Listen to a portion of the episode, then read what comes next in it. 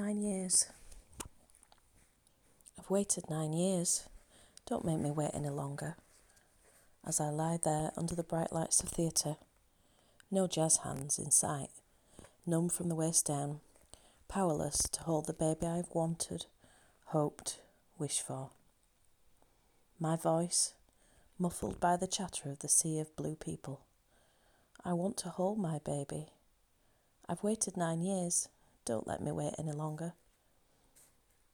Wanting, longing, hoping, praying, wishing, heartache, grieving, and finally joy. This thing I thought would never happen has finally happened. Travelling on a fertility journey can be a lonely road. I internalised the grief of not being able to conceive naturally, as it was too painful to share my disappointment with the world. I had to be joyful for everyone else when I felt joyless. Chronic fatigue syndrome hit me like a freight train, and I was flawed. I had to build myself back up from ground zero, creating a new me from a blank canvas, finding an alternative route to fight my way through the clouds peeling away the layers of the onion to get to the real me. It wasn't an easy road, but my inner warrior wasn't going to give up without a fight. A painful journey, but I don't feel hard done to. I feel empowered. I feel I've found my strengths and certainly my weaknesses. I learnt to battle through adversity. I became a better version of me. Pregnancy was the dream I clung to, and when it happened, I embraced it with every ounce of my being.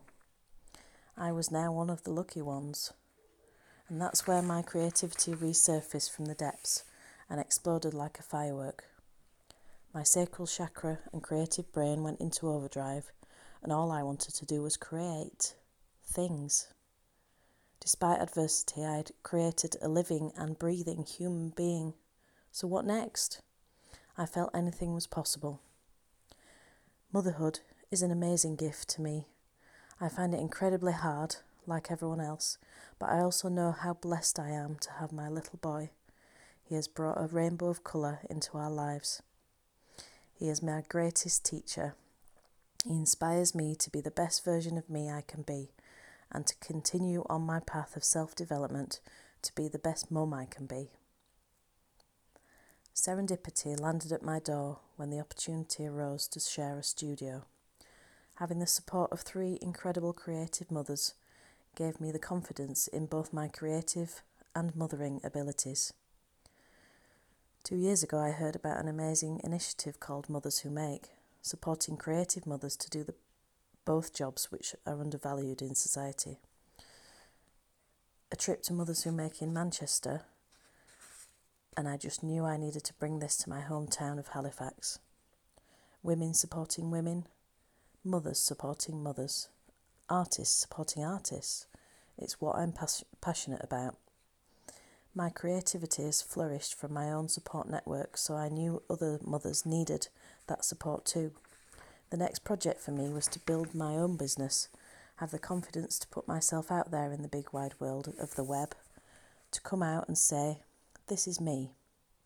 To be proud of who I am and how far I've come as an artist and creative person, this is such a hard thing to do.